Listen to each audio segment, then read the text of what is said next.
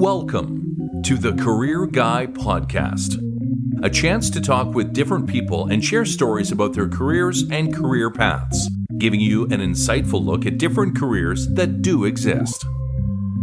Here's your host, Mickey Horvath.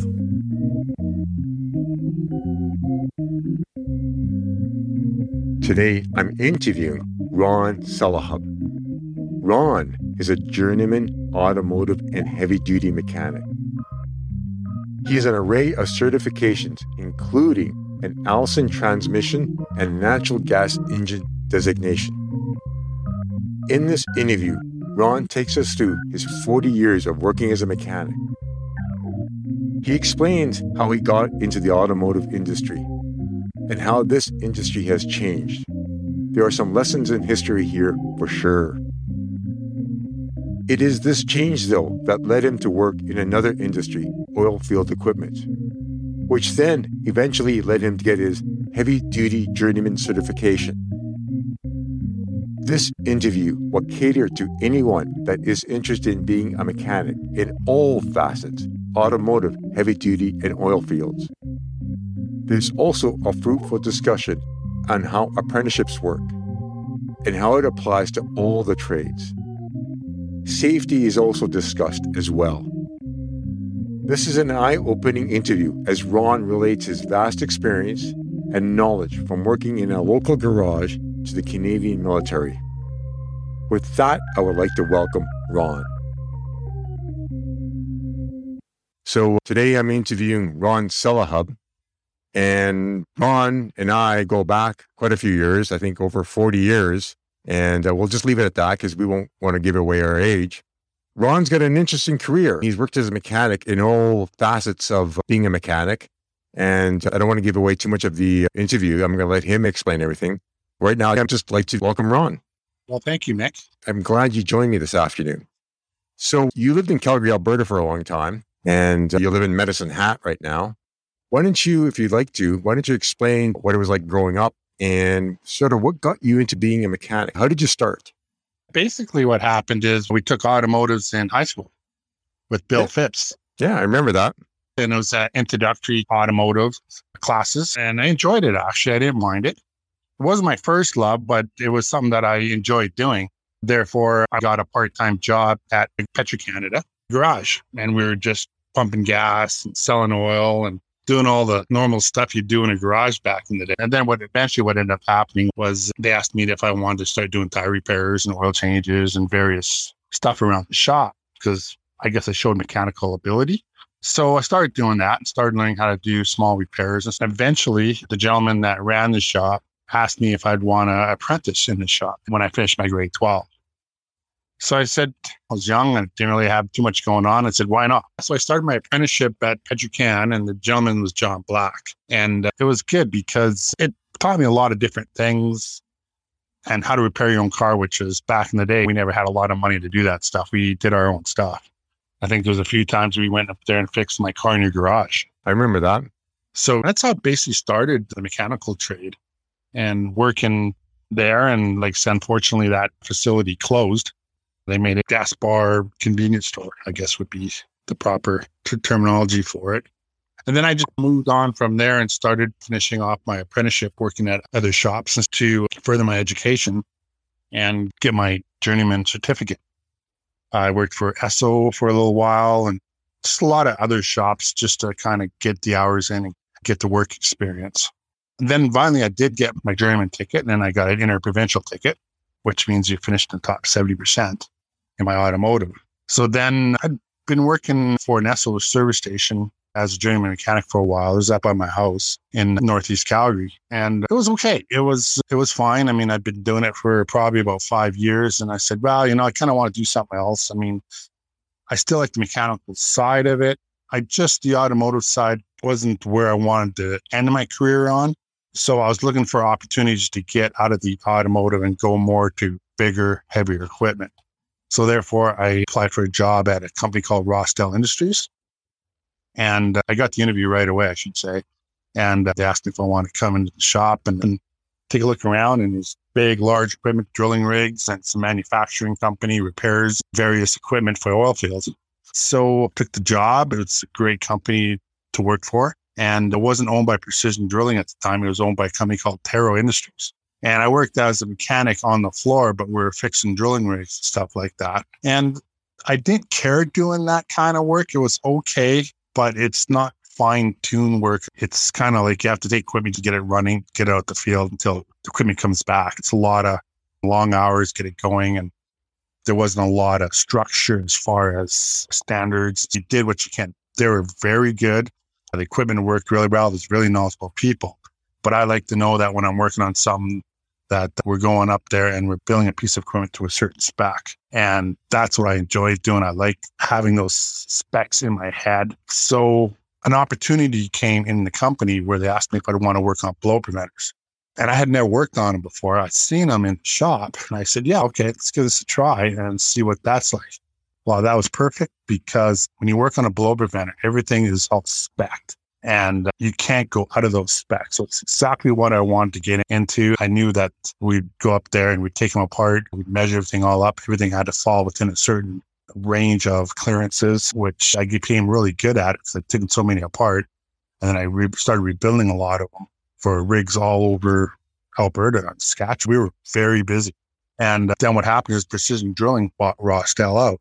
And all of a sudden there was an influx of money because Precision Drilling was the biggest drilling contractor in Canada. And they bought us because they wanted to build drilling rigs and just be exclusive to their own brand. So they had lots of rigs they wanted to build. They wanted the repair end so they could bring their equipment into a shop that they own and have total control of the quality going out the door. So that made perfect sense. I just want to ask a couple questions now because people that are listening to this show want to understand what it entails to be a mechanic. So I just want to roll the hands of time back a little bit. So let's go back to when you were apprenticing as a mechanic, as an automotive mechanic. So anybody who's listening to this show that's interested in becoming a mechanic, what's entailed in becoming a mechanic? Like, what does that apprenticeship look like? If you could just describe that to us. Sure. First of all, you want to get your hands dirty. Understanding of electronics, especially nowadays. Back when I took it, electronics was there, but not to the extent of what it is today. Lots of problem solving. You're going to be doing a lot of problem solving throughout your career because uh, the problems that you're fixing aren't necessarily mechanical problems that, that are like brakes and stuff like that. A lot of the problems you might be fixing might be engineering issues with the vehicle. Okay. I'm gearing at more. How does the schooling work with your hours? How does somebody get into something like that? Like, how does that actually work? I'm talking about the more fundamentals of working and going back to school. How did that all work actually for you? Well, like you say, I was offered an apprenticeship to go into working in the shop at that time. So basically, what happened is my employer went up there and we signed an agreement with the apprenticeship board. I would work for 10 months in the shop. And then for two months, I go to school. So the 10 months is your practicum and the two months is schooling. And you'd continue through that for four years for four years. So you do this every year. Every year you take two months off work and then you go to school for two months. Yes. And so when you go to school for two months, okay, a couple things. Again, people that are listening to the show are probably very interested in this. This is what they're probably going, okay, how do I become a mechanic or how do I get into the trades and how does it all work? So when you actually go back to school, who's paying you? How, how do you get paid or do you get paid? Back in the day when I took it, you went up there and you had a subsidy from the government. It's like a training subsidy because they knew you weren't unemployed because you're going to go back to your job. It was just a grant they had. You'd go on unemployment basically, and that's what the rate was. So you'd go on unemployment for about two months. And then once you're done your two months, you go back to the company and you start working again and you start getting a normal paycheck. So when you go back, let's say you've done your first year, you've worked for 10 months, you've gone to school for, for two months. And I'm, I'm assuming here in Alberta, you would, or Calgary, you would go to SAIT. Is that right? Correct. Correct. Yeah. You're going to a technical school. So you go to school for two months. Now, when you come back out, you go back to the same shop to work. So you would get a raise then or something? Yes. When you sign that contract with the apprenticeship board, there's uh, increments as you completed your schooling, you'd get regular increments on your wage. So obviously, if you do your first year and then you go into your second, you'd see a nominal increase of maybe a dollar or two in your wage because you've now graduated to a second year apprentice. So then you do this for four years. I'm thinking that you did this at Petro Canada for a couple of years and you went to another shop or something like that. Is, that, is that what happened to you? Yeah, basically that shop closed down. I believe I was about a second year at that time. And the nice thing about it back then was even though my shop closed down, there's a lot of other shops that are open and looking to bring mechanics to their facility or their workplace. And so even though they knew we were shutting down, they would offer you jobs or they knew exactly that this place shut down, people are going to be looking for work. And sometimes they'd come up and want to scoop a mechanic or two from that location because they need people. So it is transferable between businesses or shops or companies. Oh, big time, big time. I, I don't know if you would know this. I'm just going to ask is it transferable from province to province? Would you know that or? I don't know on the apprenticeship side because our apprenticeship is Alberta. Uh, and I don't know what BC uses or anything like that. But once you get your journeyman ticket, you write an interprovincial ticket. It's a separate ticket that you write. And in that ticket, you have to get over 70% in. And then you can be a journeyman mechanic in any province other than Quebec. Okay. So let's just break down this a little bit more further so people do understand this. So you do this for four years. So for four years, you go, you work for 10 months, you go back to school for two months. And I'm just putting this out there. It's just every time you go back to school, it's progressively harder. The schooling is getting a little bit more involved. You're learning a lot more about mechanics and whatnot. So when you go back to work, you're being given a lot more responsibility. Am I reading that right? Oh, yeah. And when I took my first year of schooling, basically, uh, say, I mean, they were starting class every two to three weeks, which was just a lot of classes. So getting into school was never an issue. But when you got to your fourth year, your last year, so many people were dropping out. They're only maybe doing eight classes a year in your fourth year. So people do drop out of it. They don't make it all the way. So, okay. But nonetheless, we can get into that in a minute. You get into your fourth year and you mm-hmm. complete your fourth year. So then you write what you call your journeyman ticket. Is that right? That's right. Okay. And after you write your journeyman ticket, then if you if you want to work throughout Canada, then you write your interprovincial ticket. Is that right? That's right. You have the option if you want to run it. Okay. And you need to have 70% or more on that one that you want 70% or higher to get your interprovincial. Then you can work anywhere in Canada except for Quebec. Yes. Perfect. So essentially how somebody becomes a journeyman mechanic. To your knowledge, I'm just going to ask you, is the procedure pretty much the same right now or, or has it changed or do you know? I think there's uh, some options now where you can actually take all your schooling now in one lump for two years. So you'd go nonstop schooling for two years and then after your two years, then you can put your time in. And then when you complete your hours, it's based off hours. Once you get all your hours in, that equates to four years worth of schooling, then you can be a journeyman. So you can do all your schooling right at the beginning if you want. And then you have to do all your hours, your practicum out in the shop. So let's just stick with the automotive for a few more minutes here because people that are listening to this interested in becoming an automotive mechanic. So I know this is way back in the 90s that you were doing this, and cars have changed a lot. And we'll just get into that in a minute. But what's it like being a mechanic? If you could just describe it, do you buy your own tools or do the, the shops that you work at, do they supply tools or how does it all actually work? If you could just sort of break that down. Well, you're absolutely right. Tool cost is a major factor in becoming a mechanic. A lot of shops do not buy tools for you. They'll have specific tools that specific to the make and models that they have to have there. But a lot of mechanical, you have to bring all your tools in. And there's specialty tools that the shop buy for the mechanics to use. Some of the computer programming and stuff like that nowadays, they buy that just because, like, if you work at a dealership, their programming is a lot better than what you'd get from from someone like Snap-on or something like that. How much do you spend on tools? I mean, I've heard some pretty outrageous numbers. How much did you spend on tools? Well, you're always buying tools. and You never not buy tools. And just because the cars are evolved, they're changing, their new systems are coming out. So you're always buying tools. I'd say on average, probably in the course of a year, I'd probably spend $5,000. And that's just money just coming out of your pocket. That's just basically, that's just the way it works. Yeah, it's the way it works. A lot of the automotive companies, they expect you to walk in with a certain amount of tools in order to do the job. And then especially tools that are specific to their brand, they may supply some of those things. But most mechanics, especially when you start getting to the journeyman side of it, you're working a, a system called flat rate, where you get paid on the job, not by a salary. So for you to have the tools to do the job, it just makes it that more efficient. Okay, let's talk about that for a minute. I mean, I'm glad you brought that up because that's an eye opener as well. So, how do most mechanics get paid now? You said flat rate. So, what does flat rate actually mean? If you could just give us a bit of a synopsis on that. Yeah, so basically what happens is generally when you get your journeyman ticket, most of shops, because your wages are actually fairly high, they want to go onto a flat rate system. They don't pay you an hourly rate.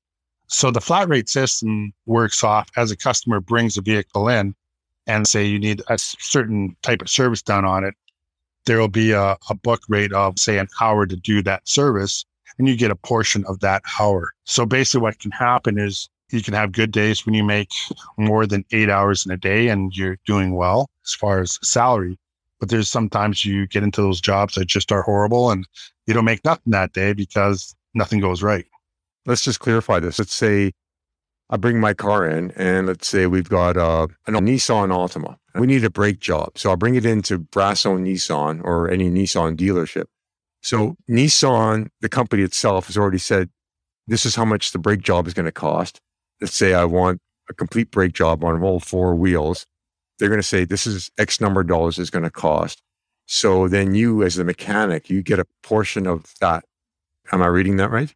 Yeah. So what they would do is like say on a front brake job on your Altima, they'd say up there, it's going to take you two hours to do it. So that's the book time that they're quoting the customer saying it's going to cost two hours to do it.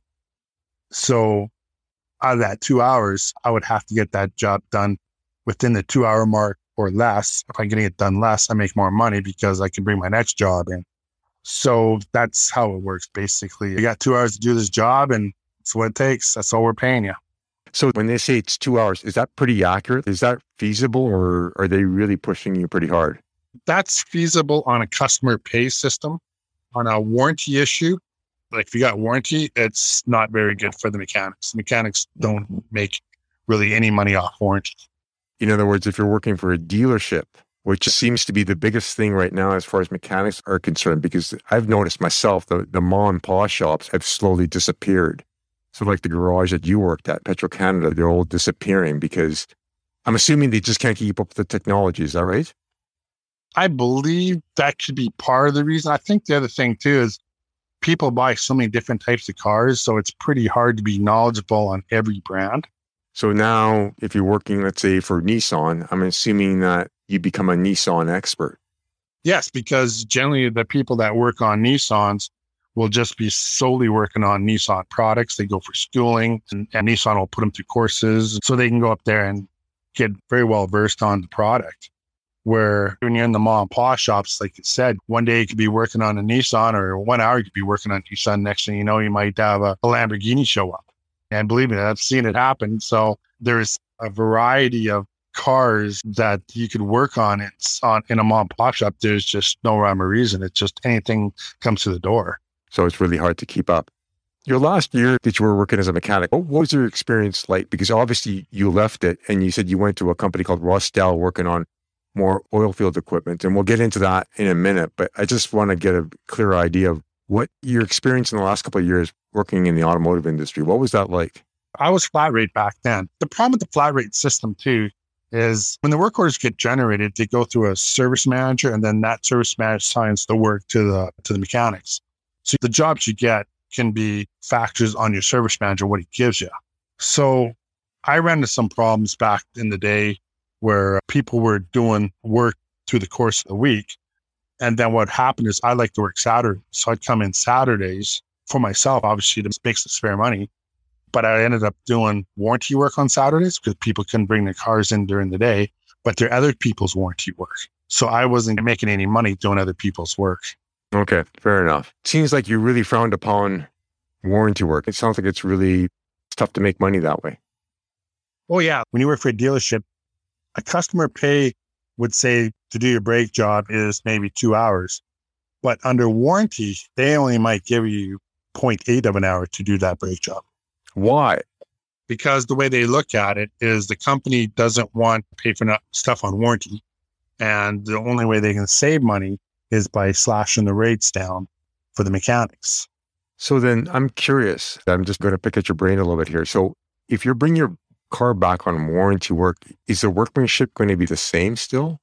One of the way they can do it is they have apprentices work on it. The apprentices will get a wage because that's within the apprenticeship agreement. They have to get a guaranteed wage usually. The journeyman mechanics don't have to get that because they're working flat rate. So the journeyman mechanics, depending on what the warranty issue is, they will go up there and maybe shy away from doing warranty work and it might be done more by apprentices than journeymen. But it depends on the repair and service manager where he wants to sign that work to. Okay. So this is why you sort of got out of the automotive side of things and you sort of went into a company called Rostel. Is that right?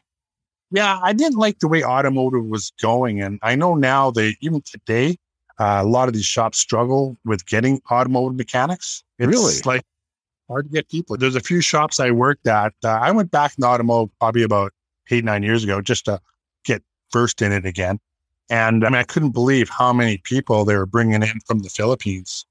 Half the shop were, were from the Philippines. I couldn't believe it. There's probably about 30 mechanics there from the Philippines. Why is that? Is it just that cutthroat or?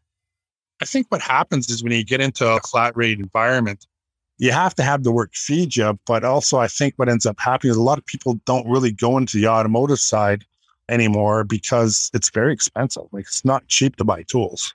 Your tools are expensive. When you do get that journeyman ticket, you think you're going to be making a lot of money. And you do, you can make a lot of money in that industry. But what ends up happening is the flat rate is more geared for the shop, not for the tech. And you said earlier at the beginning of the interview, you indicated that it's getting a lot more electronic as well. It's getting away from the mechanical part. You want to elaborate a little bit on that, or could you? Or Oh yeah, I mean, back in the day, we had points, condensers, and stuff like that. And I remember when high energy ignition system in GMs, and we're all baffled how are we're going to fix this stuff. And now that's nothing compared to what they have nowadays.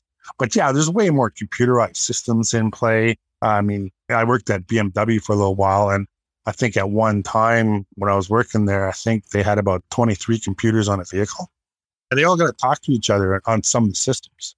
So they all have to connect to each other, talk to each other. So you end up getting a lot of weird problems from that, get clashing of programs. And oh, it's just crazy stuff that happens. so, before we get into when you moved on to Rostel, if somebody wants to get into the automotive industry or is considering it, what, what kind of advice would you like to pass on to them? Or what have you learned, or what do you know that you would pass on to somebody? You have to have the love for cars. And I, I always did. I always loved driving cars. Fast cars, always fun. You have to have that love.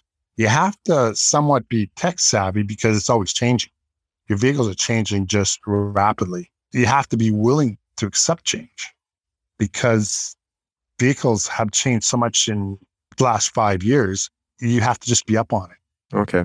So, any other final thoughts that you'd like to just sort of pass on about the automotive industry? Well, the automotive industry is going through some big changes right now with electric vehicles, hybrid vehicles. Okay. I haven't worked on those particular vehicles myself, but seeing the way they're all electric, I'm pretty sure you want to have a strong electrical background. Let's move on to your other part of your career now, if we could. So, you left automotive, then you went into the company called Rostel, which was an oil supply field company. Am I reading that right, or did I hear that right? Yes, Rostel was a manufacturing company, and we manufactured drilling rigs, components, various equipment for the drilling sector. So, you were a mechanic there. So, what was your role there? What kind of work did you do? When I started off there, I was in the shop and I was working on the big drilling rigs. We'd- We'd be building new drilling rigs, repairing the old drilling rigs, and just various equipment like heavy equipment, which I love working on heavy equipment. I've always bigger the better. I mean, it's usually more money and you have to be very, very particular on how you do it because there's so much money at stake. You can't have too many screw ups because it's not like like a car. You can have an alternator belt come off. It's going to cost you a tow bill. Put a new belt on. You're out the door for a hundred bucks. But in heavy equipment, heavy duty work, let's say a belt comes off, something simple as that. Well, that's not sitting in your backyard. That piece of equipment could be in Saskatchewan. So now you actually have a serious road trip ahead and lots of money, travel up there and do, do the repairs. So it, it is a little differently on that side. So yeah, no, working at Rostel was good. I mean, I learned a ton of stuff there, a lot of stuff that I never learned in the automotive sector. First of all, how did you find the transition? That's a big change from working on cars to working on oil field equipment. How did you make that transition? Like, Oh, it was a learning curve like I've never seen because Like you say, in a car, if you have an oil, go to the store, you buy an oil, you put it on. Well, it's not like that on the oil field. The oil field, you have to sometimes make your own parts. And we had a full machine shop there. We'd make our own parts. The equipment was totally different than automotive that we work on. Just the way things were retained together. It was just a different animal to learn. It sounds to me like you almost played a role of an engineer. A lot of times you are because a lot of this equipment, it's not really being mass produced in a sense that there's a hundred thousand Toyota Corollas on the ground, or probably about a million of those things. A lot of these are you building one of, so you got 10 of them you're building. So you're always evolving the design. So when you have failures, you have to say, okay, when this thing failed, what failed when, when you're building it? And even when you're putting it together, you have to have more wits about you because well, sometimes the drawings are not right. I mean, sometimes things don't fit together right. You have to really be awake when you're doing it because it's so expensive. When this stuff fails, it's catastrophic. So you're not just working by yourself. I'm thinking you're working with probably a couple of engineers or an engineer at least. When you said there's a full fledged machine shop, so I'm assuming there's machinists in there, welders. So I'm, I'm sort of trying to put a picture together in my head. And if you could maybe just elaborate on that, I, I'm thinking that you're working with a bunch of other guys or ladies and you're all putting this big oil rig and the pieces together. Is, is that right? Oh, exactly. I mean, that particular place, we had welders, we had machinists, we had mechanics, we had blow, blow preventer mechanics, we had NDT, which is non-destructive testing people. We had engineers, we had engineer techs, we had draftsmen, we had a lot going on. Okay. So let's just talk about the pay. First of all, you're getting an hourly rate or a salary. Am I right about that? Because it can't be flat rate here. Because it's so specific, we would be just getting an hourly rate. And there's tons of overtime too. Okay.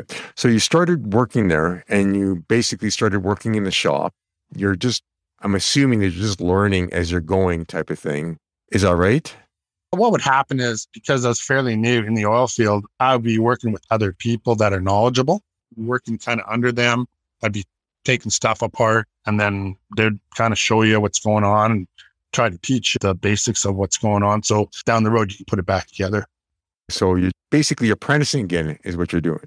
Yeah, more or less. You're apprenticing with people that are very experienced and have worked on that. And I was lucky to have some pretty good mentors. How many years did you work there? Almost 15 years. 15 years. So in that 15 year career span, how did your career go take off? Because you just couldn't be just working on the shop floor your entire career there. You must have moved up the ladder a little bit or quite a bit. Basically, when I started there, I was working as a mechanic on the floor, learning the ins and outs of drilling rigs working with a lot of well seasoned individuals, which was super millwrights and just a lot of different trades. But I went from repairs onto blow preventers. And when I went to blow preventers, it's where I really excelled because just the equipment is very specific. You have to make sure that it's done 100% right. There is no failure on them, which I loved. And what I did is I memorized all the specifications in them, the clearances, seals in them. And that's over a period of time. So I was working as a mechanic at that place probably for about four years. But then I went to blow prevention and I was lucky, really fortunate when I went to blow prevention. There was an individual that was one of my bosses and he was super knowledgeable. And I spent probably two, three years just taking his knowledge and he taught me a lot. And I was out in the field a lot when I was doing blow prevention, anywhere from Red Deer to Saskatchewan. So you'd go up there and you'd have a breakdown. You'd have to haul out there and bring your tools and your parts and all that stuff. And sometimes you're out there for 10 hours and sometimes you're out there for three days. There was just no rhyme or reason, depending on what the problem was. But towards the end, what happened is the office staff that would do the coatings for the repairs, they're struggling a little bit because the repairs are really in depth. Because when you coat a job, you're just not taking it apart and coating, you're coating the strip down of it and you have to machine it, you have to weld it, and all that has to be off code. And it was hard to find someone that could quote all those hours and do it so it's profitable. Okay, I understand. It's a pretty intricate thing. I want to just ask you a couple basic questions here. Again, so mm-hmm. people that are listening understand what's blow prevention. What is that actually? A blow preventer is used on a drilling rig. And it goes right on the wellhead, right at the bottom of the rig. And what that does, that controls the flow from your well. So basically, it's your safety valve. So, in other words, it's an apparatus that goes on the drilling rig and it essentially controls the flow of the, of the oil that's coming up. Am I understanding that right? Absolutely right. It'd be oil, gas, whatever they find down there. So I'm assuming there's a lot to this valve or blow preventer. It's a pretty sophisticated mechanical device. Well, I wouldn't say it's super sophisticated because there's a lot of hydraulics in it, but the components in there have to be very finely machined and you have to really know the product very well in order to do proper repairs and rebuild them. They have to be rebuilt by law every three years. That's okay. law. And that's for safety, I'm, I'm assuming. Yeah, because you could lose your whole rig and people on it if it doesn't function properly. So it's a pretty important job as well. So basically, you got put into this area and then you had somebody who was teaching you how to put these things together, how to troubleshoot them, and how to take them apart. Am I right about that? Yes. Basically, I moved into that area after I'd been in the mechanical side for a bit, which I didn't care about. But I like when I went to the blowout preventer side, I was just helping out there. And then I just liked it. I liked doing the work. I liked the fine tuning of it. I loved the how everything had to be. This is the spec. This is what we have to maintain. I just loved the. This is how we do it, and that worked out great for me because for me it was always about quality work. Is that what you liked about it so much, or what else did you like about it so much? Your eyes sort of brighten up when you talk about this because I can see you talking. Aside from that, what, what else did you like about it so much? Oh, geez, you get to know these rigs that are out in the field and when they're down and equipment's down, they're losing money. And you have the leases in jeopardy for the simple fact is they're gone over on their days on the lease and they're calling you out and you're going there to save the day. And I wouldn't say you're saving the day, but you're going out to do a repair, get them up and running. And it feels good when you've gone up there and took something and got it fixed and coming back home and it's a job well done and they're back functioning again and gives you a good good feeling. There's a lot of reward with it. So I'm just trying to try to put things together. So you're working in the shop, but after you became proficient with this, that's when you were being sent out into the field to, to repair these blow preventers. So and with that, I'm assuming by just by what we described, because when a rig goes down, when this isn't working, the oil rig isn't working. So an oil company then potentially is losing money every hour that that thing's not working. So there's a lot of pressure to get this thing back up and going. Is that right? They'd be phoning my work truck every 10 minutes saying, when you getting out here? When you getting out here? We're stuck in the hole because there's so much can go wrong when the blow preventer doesn't work. It's a big problem. Some of those guys were phoning me every 15 minutes. Where are you? Where are you? Where are you? So I'm on my way. I'm on my way. And what people don't realize is you're at home and let's say you worked a full day and you get a call at nine o'clock at night. Well, you've already worked 12 hours. So now you jump in your car, you go to the shop, load your tools up, got to get your parts. There's another hour and a half, could be. And then you drive to Saskatchewan to go do it. So it could be some very long days. And you're not even sleeping at this point. Oh, no, no, no. I mean, the longest shift I've ever worked on a rig was 32 hours nonstop. How do you function? Well, or do you? Well, you do because I was younger. I mean, today I could never do that because I'm older. But back, I was younger and you go up there and you get the work done. It's the downtime is what hurts the company because there's a minimal charge out a day for that rig. And if it's not running, but it's not just the downtime of that rig that costs money. It's also going over on your lease because you only have so many days you can be on that lease. So if you're over on your lease, then there's penalties assessed to the drilling company for being over on the lease. So it's a lot of money at stake. You're also working against the climate. You could be working during the summertime when it's really hot, but you could also be working in the dead of winter when it's really cold. You work weather conditions. You go out there in a snowdrift during a snowstorms, you're trying to get out there and you're on the highway and yeah, I've smashed a few trucks up that way because you can't see the roads, but you still got to get to the rig. So this sounds to me like it was a really specialty type of work. So somebody who's interested in getting into this, how would they do that? What advice would you pass on to them about that? Probably to get into that type of work would be more of a millwright ticket is what you'd want because that's going to give you your mechanical. And I got into because I had a automotive ticket, but the shop seen what I had and how I worked, and they thought I was very methodical. So they said, "Yeah, you do excellent over here," and that's where they put me. So you did this for 15 years. So obviously you left after 15 years. So what got you to leave? Well, basically, I'd worked on so much equipment out there. And when I left, I wasn't in the shop anymore. I was in management and I was managing five other departments. And I didn't want to be in management. I wanted to be the guy in the shop because I enjoyed the field work. But I was told that I had to go into management because they had problems doing the quoting and stuff like that. Because I knew the equipment so well, I could say, yeah, this many hours to do your build up for your welding, this many hours to do tear down, this many hours for machining. And I knew all that because I've been there for quite a while and I understood the processes of what it needed to go through. So then I was told to go on the management side, which I did. But management poses problems. It's got a lot of different things you have to deal with. Do you want to talk about the management role a little bit? What did you learn about that as far as working for a uh, company like that and the role that you played as a manager there? I learned a lot about some of the other different departments because what happened is I started running just blow preventer division.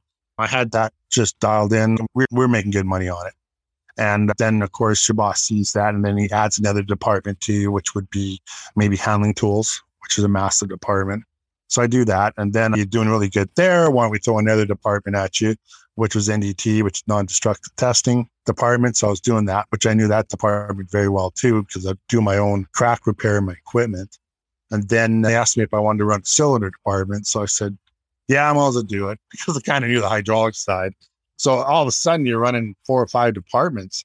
It's like, oh my God. I mean, you're working like 14 hours a day, seven days a week. I'm like, this is crazy. So they'll keep pushing things on you. Is that what made you leave eventually? I got tired of working long hours. I mean, you're working seven days a week, minimum six days a week, working 12 hours a day was short shift. And you're working like that. I mean, after 15 years, it gets on to you. When I was in management, I was on call for everything. So it didn't matter that I wasn't just on call for blow preventers or the departments I looked after. I was on call for anything and everything. So they'd phone you for whatever. If it was a drawworks break, well, you had to figure that out. If there was a pump that failed, well, then you have to go up there and figure that out. And yeah, so there was some really long hours. It was crazy. Okay, before we get on to your next phase of your life or your next part of your career, anybody who's interested in getting into this line of work, what did you learn from this segment of your life? Again, the question is anybody who wants to get into this, what would you pass on to them? Oil fields good. Obviously, there's a, a lot of people looking for renewable energy, and I don't think oil field will ever go away. I mean, it'll decrease somewhat, but at the end of the day, we're still going to have to heat our houses. We need plastics, which is from oil and gas. There's a lot of things that come out of oil and gas that people aren't even aware of. So I do think that oil and gas will always be there, maybe not to the extent of what it is now. But if you're going to get into it, get a millwright ticket, and then you can possibly move into an oil field uh, related job, but it's hard work. It's long hours. There's good pay though. So you left Rostel, you left this. So where did you go next? I wanted to work for Finning Caterpillar. I already had my automotive ticket, my interprovincial there, and I wanted to do my heavy duty because heavy duty and automotive would tie together well. So I applied at Finning and they accepted me and I started working on my heavy duty ticket there in a division called Powered Systems. Power Systems. Okay. So, and I loved it there. It's probably one of the best jobs I ever had in my life. Great equipment, quality second to none. They paid you to do it right. And uh, they had no problem if it took a little longer. They just wanted it right so that when I went on the field, that it worked the first time. So I love that concept. And like I said, I think they make some of the best equipment out there. So what are power systems? Power systems basically is a division within finning. And uh, what it is, anything that attaches to an engine. So basically, that'd be a generator, hydraulic pumps, over overcenter clutches, anything you can think of that an engine would be attached to is what you'd be working on. When you mentioned Caterpillar to me, I think of bulldozers, I think of cranes, I think of all these other rigs that we see on the roads. Would you be incorporated in working with those as well, or? That can be part of it, but where I work more on industrial engines. example, the Petro-Canada building in Calgary has generators that are up on the top floor. And we had to go up there and you have to do the servicing, you have to work on that. And that's your backup power. So if the building ever went down, that's going to run your building and keep the lights on and everything running. That's interesting. I never even thought about that. So it's diesel engines running these generators for these buildings as backup energy, basically, is what you're describing. So you worked in there, you're apprenticing as a mechanic there. So the procedure is the same thing as it was with your automotives. You worked for 10 months and you went back to for school for two months. Would that be correct? Because I already had my automotive certification, they gave me accredited towards the second year of my heavy duty because I've already had one trade ticket. So they gave me that one year free because I had so much experience in the automotive side. Okay. Between working in the automotive to heavy duty, did you see overlap at all? Oh, yeah, engines and engines, they all more or less do the same thing, other than fuel delivery is going to be a little different. But in Caterpillar, working with heavy duty, let's just go back to the pay. Are you, I'm assuming because it's heavy duty and things are a little bit more complicated, even though you say an engine is an engine, are you being paid flat rate or is it more of a just a going back to an hourly rate? No, it's an hourly rate. And if you can go work for Finning Caterpillar, that's one of the top places you can work in your life because that's your top pay, unless you go to some other country where you're overseas. But in Canada, they probably have the top wages for a heavy duty mechanic. Yeah. sounds like to me like you really liked working for that company. And how many years did you work for that company? I worked there about three, four years. I liked it there a lot, but uh, what had happened is just the work kind of slowed down a bit from the economy. And I went through three rounds of layoffs and finally I was the third round that had to go. So it was a union position. So basically last one hired, first one fired is how it works there. Yeah, I, I loved working there. And I plan on staying there the rest of my life, but that didn't work out that way. Before we move on to your next phase of your life, anybody who wants to get into being a heavy duty mechanic, what advice would you like to pass on to them? Well, much like automotive, it's the same kind of situation where you have to take that training as well. So I took the training with heavy duty through finning, and there's a couple ways of doing it. Go to school, like any other trade you could, but Caterpillar actually has a program in place where they want people and they'll train people, and you can set up under apprenticeship under them and go to schooling and learn a lot of different things. And it's the company is actually paying for your schooling. And that's what happened to me. My heavy duty training was paid by the company. That's interesting. So you didn't have to jump through the hoops that you did with your automotive ticket when you were applying for your apprenticeship that way.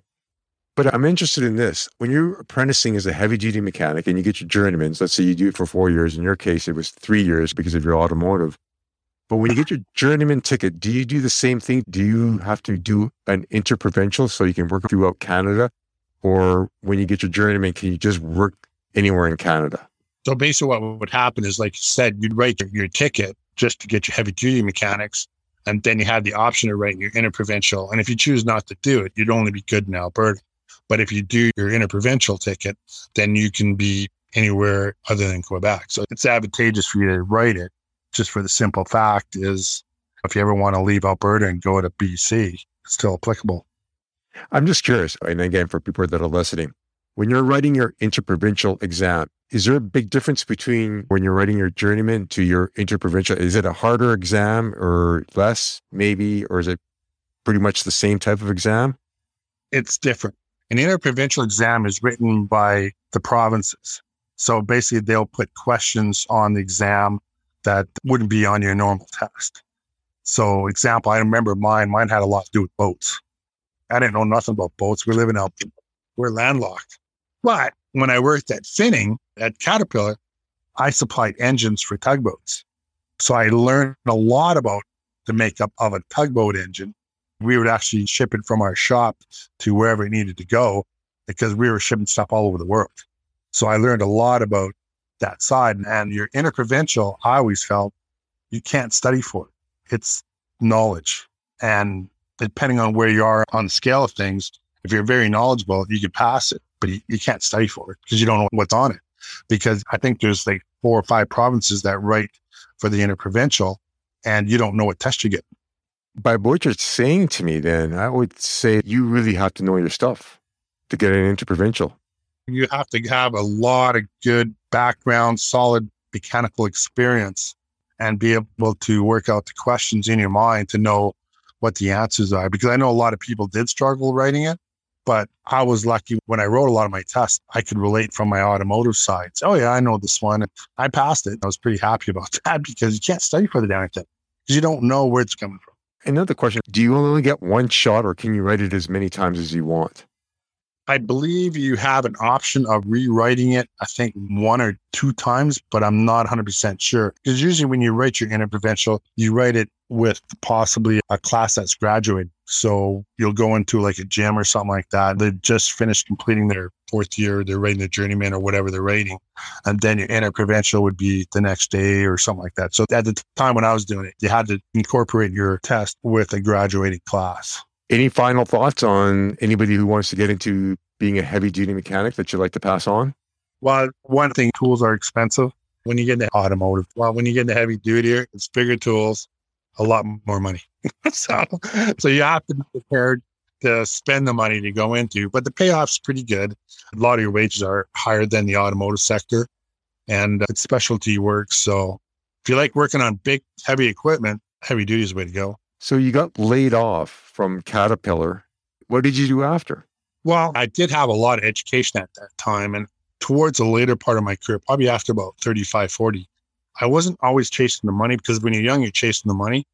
Now I was chasing the education because I knew that if I had good education, I could go into any role I wanted to. So I started working for different companies. I went back to oil and gas. I was still really busy. And I worked for a couple other companies called Interflow and I was assembling coil tubing units, blenders, oh, all kinds of oil field equipment, big, heavy, expensive equipment. So you just sort of just meandered for a little while. Yeah, I kind of wanted to do something different. And the thing is, with my education, I never had a problem getting a job. And that's the thing is that when you have oil field experience, when you have a good general mechanical background, companies will tend to hire you just because you feel the, the need they have. Because a lot of companies, because you're working on heavy equipment, big dollar items, they want very experienced people because they don't want to have you know stuff go wrong. It gets very expensive very fast. But it's also wear and tear on the body too, is it not? Yeah, that's one of the biggest problems. Now, when I worked for Finning, you take course on how to on longevity because they put so much money into you that they want to make sure they could get the money back out of you and how you preserve your body. But you're absolutely right. You're dealing with heavy equipment, you're in uncomfortable spots, and uh, you're working in extreme environments. So, with that, did you get into any other management roles or anything like that? I did go up there and I worked for Ingersoll Rand. They wanted me to come in and work on their compressor side. So I was doing that for a while and I was running the shop, the field mechanics. So I was doing that and uh, that wasn't bad. I mean, I kind of was always been the guy that had, I like my hands on the tools. I would rather put something together, know I fixed it, or you get that real complex problem and said, yeah, I figured this baby out. And I've always been like that. If it's a complex problem, I want to be in it. So you're obviously very mechanically inclined. You'd rather be out working with your hands than behind a desk. So did you get any other certifications? I mean, you said you were chasing the education more so than the money a few minutes ago. So what else did you do as far as your education was concerned? Well, I also got a natural gas engine ticket.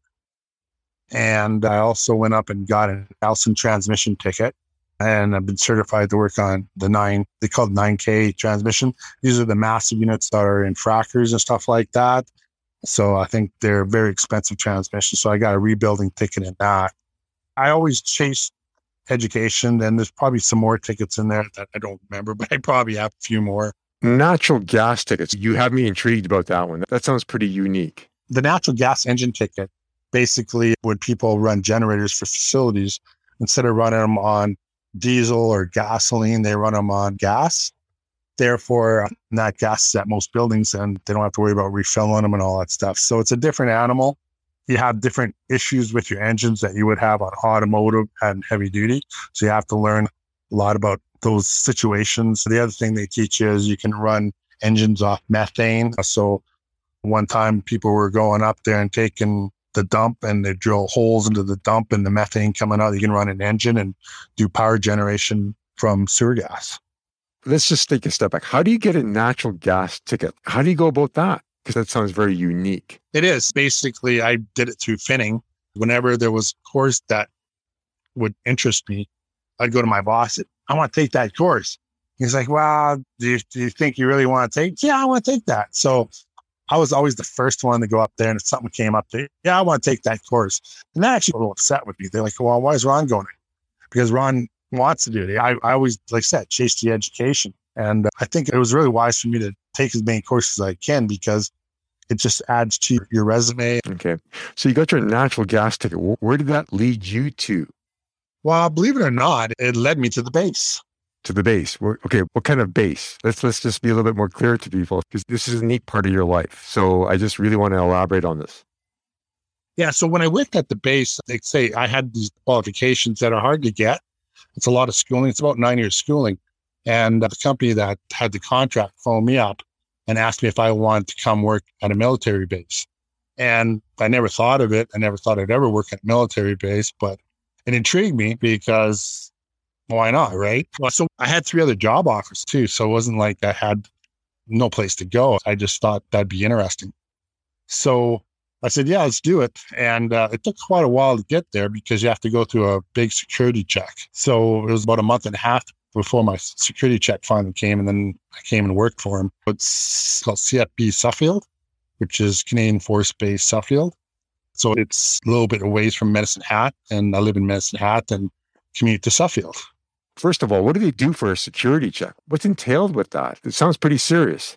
It is basically a financial, a personal, and a worldwide security check. And they do that because of what's on the base and what you have access to and the buildings you go into. Because what I do, I'm in every building. I can go to any building I want and into the ammo compound, pretty well anywhere. So you don't know where you're going to be, but you have to have that security saying you're not a crook, basically. Okay, fair enough. What's it like working on a base like that? Totally different than working in the private sector. I tell you, it was a hard thing to realize that when you work for the military, it's a little different animal. Private sector is always about money and stuff like that. But also, it's also about being leaner and meaner. I find the base maybe not so much about money, but it's not always about leaner and meaner. Sometimes it's sometimes easier, is what I find. I enjoy work; it's great, but it's a different work environment than I've ever been anywhere in my life. I interviewed somebody last summer and they were involved with the US military and they said it's a neat thing to work because you see a lot of things, a lot of neat toys, a lot of neat things that you would never see in in the private sector or anything like that. They say it's a pretty cool place to visit if you can. Is that right? Oh yeah, I work right in the battle areas. So right where they're doing their battles, I'm usually right in the middle of it because of the equipment that I'm maintaining. So if they're blowing stuff up, we're probably only contractor that can get into a live round testing area. In your position, what does your average day look like? The average day would be you come into work, obviously, you, you got to go through a security check. They got checkpoints. Then you proceed to your building after you pass your checkpoint. And then I have a truck. I load all my stuff's loaded in the truck. I get the information that I need. I actually was managing the whole generators out there. So I'd manage everything servicing, repairs, breakdowns, maintenance. Everything was all managed through myself. So at any rate, I'd get pretty busy at times, depending on what the breakdown, because a lot of people think that these generators are running backups. They don't. They're 24 7. These engines run seven days a week, 24 hours a day. Taking your card, running it all the time at 1800 RPM. They're always running. There's a lot of responsibility with that then to make sure that they are running all the time because that's what's generating power for the whole base it does it for their battle exercise. So what I look after runs their communications for their battle exercises. It'll generate uh, their battle plans and also runs the oil field sites out there where people are working out there. It runs their 911 call center because that's how you communicate out there is by radio. Phones don't work out there very good. There's not a lot of cell towers out there. They can't put them on there. So it's critical that when it goes down, we lose generator out there. And basically, a lot of my work is through the British military. The British are the ones on the base. And you're there right now? Yeah, I'm currently employed there. Anybody who'd want to follow a career sort of like what you have right now with the military, what would it take to get into something like that? I think luck. I mean, I never thought I would get into a military base. I think it really comes back to your training what people are looking for and and your tickets in order to get into a job like that you, you have to have the training because you're looking after expensive equipment and like I say when one of these engines go down and you're in the middle of an exercise it costs the british 1.5 million dollars a day when you go down so there's a lot of liability there so you don't go down that's the basic thing you do whatever you can do to get it up and running so You've had quite the extensive career. You've gone from working in a Petro Canada station, working on cars. You've worked in other dealerships or other automotive places. You've gone from that to working at Rostel, working on oil field equipment. And from that, you went on to Finning, working on Caterpillar engines. And uh, that's where you got your heavy duty mechanics ticket as well. Not to mention your natural gas ticket. From that, you worked at uh, a couple of other places. You worked at, I think, Volkerstein. Volkerstein. And you got onto the military base. You've had quite the extensive career as far as being a mechanic is concerned. I've asked you throughout this whole interview for a couple of key points and things that you want to pass on to people, but any final thoughts you'd like to pass on to anybody that's, that's considering a career as a mechanic or a heavy duty mechanic, or they just want to get in the trades? Would you like to pass on to anybody? Well, I would like to pass on that when you go to any trade, doesn't matter if it's mechanical, plumbing, anything, it's about longevity in your trade. I've seen the plumber on the base haul water tanks and his back is screwed. And the guy's 40 years old and he's got another 20 some odd years to go before he can retire. And I don't know if he's going to make it, but it's about longevity in your trade. And when you're younger and you're bulletproof and you have to sit back and look back and say, hey, you know what? Maybe jumping down off this piece of equipment is going to damage my legs. Or maybe I should take the step that's there or the ladder that's there instead of jumping from four feet down onto a cement floor because when you're 25, 30 years old, it doesn't affect you. But when you start hitting that 50 year old mark, you start feeling it. So that would be the biggest thing you'd pass on. That, that's true. I mean, as we age, and I actually put a blog about that. That should be one of your key things about a career and career changes. Look at your health first, because when your health starts to, to deteriorate, you got to make sure um, that you're healthy. Correct me if I'm wrong. I think a lot of people misunderstand the thing about the trades. It's physical, so you have to work smarter, I think, is the key thing to longevity. Would that be right? Oh, yeah. But that usually doesn't happen till you're 40 years old and you start to feel the pain in your body from what you've done when you're younger. I mean, I'm in a situation right now where I'm told that I sustained an injury and uh, they're telling me it's career ending. So I'm thinking, okay, what do you do at 59 years old? Yeah, it's tough to change careers at that point. But is there anything that you could have did that could have prevented that? I've been physio for five months here now, and I've had a lot of time to reflect on what what's happened with my injury. And I'd love to say I know what to stay away from mechanically. I've been there. I've seen a lot of accidents in my career, and uh, so I know what to stay away. The injury I sustained was just from rough terrain and something I never imagined could have happened. I had no control over it. It's just the situation, but it wasn't like I did something that wasn't proper. It just happened and you go from there. And now you're looking at pretty well a life changing situation where you can't do what you like to do. You said when you went to Caterpillar, you, you took a course on longevity. Is that is that about you know just taking care of your body and just working smartly? Is that what that was all about? Basically, jumping down from trailers and not using the handrails and the ladders. And like I say, the reason they taught it was more so because Caterpillar puts $100,000 into tax. That's how much training they put into their mechanics. And of course, they want to see that training benefit them so that you're there till you're 65 years old. So they put all that money into you and they want to see a payout on that training and not have you hurt or laid up or possibly ending your career.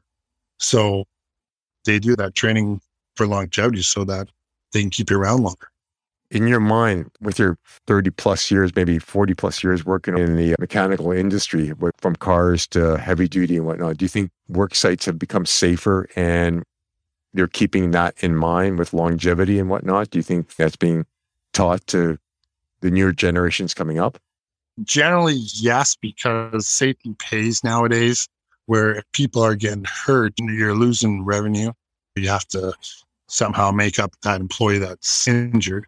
But I find also there's a cost of safety that a lot of companies don't want to absorb because they do the bare minimum just to pass the, the minimum requirements. But there's other companies that it to the nth degree, which those are the companies I like to work for because I've seen some nasty instances in my life and some serious injuries. And when you see stuff like that, until you're there and you see it with your eyes, and, you never forget it. You never forget someone getting crushed you never get to yelling, and scream. And the guy's life changed in a matter of seconds. So there's a dark side to the trades, basically, is what you're saying. Oh, yeah. Depending on which trade you're going into. But yeah, there's dangers in any trade. And uh, I think some maybe a little bit more than others just because of what you're working with. But when you see those incidents, you see those people get hurt, you know that they'll never walk again. And you know that. And uh, you're in a situation where you have to administer first aid to somebody that's that's there. You never forget that. You never forget those scenarios. It's like it happened yesterday. Uh, so that'd be a big thing maybe to the newer generations is people like you that, that are really well versed and experienced.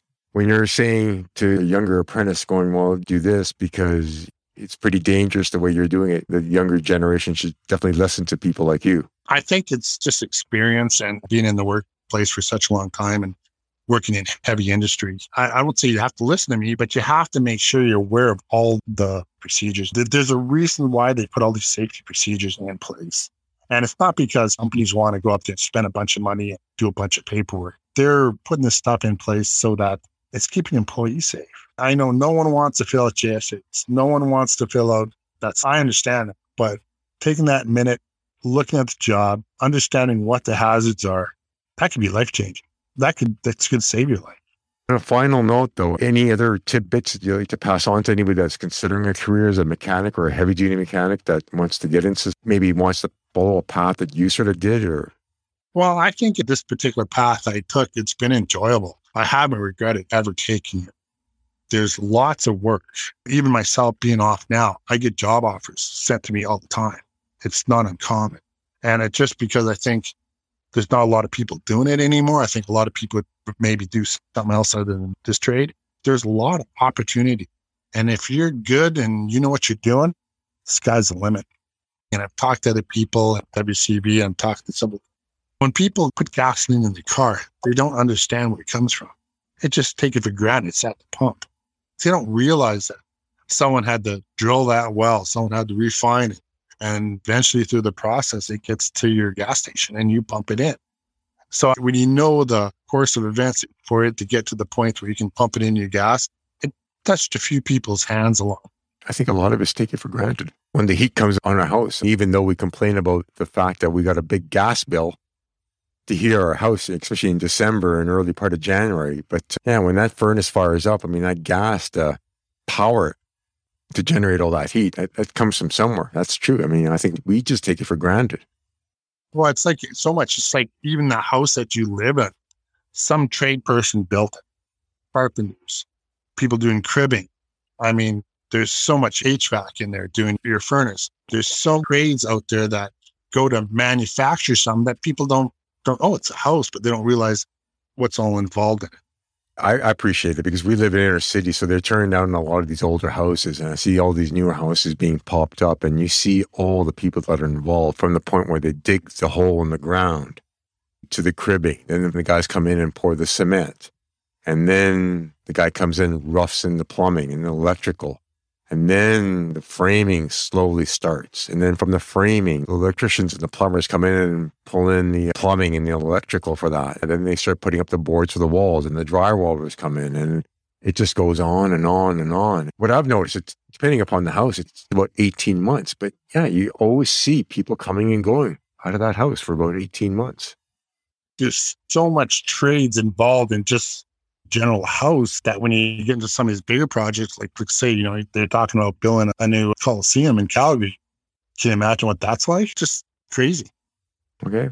Well, with that, I'd like to thank Ron Salahub this afternoon for this interview. I think anybody who's interested in getting into the trades, especially the mechanical trades, will definitely find this beneficial. Thanks so much for your time.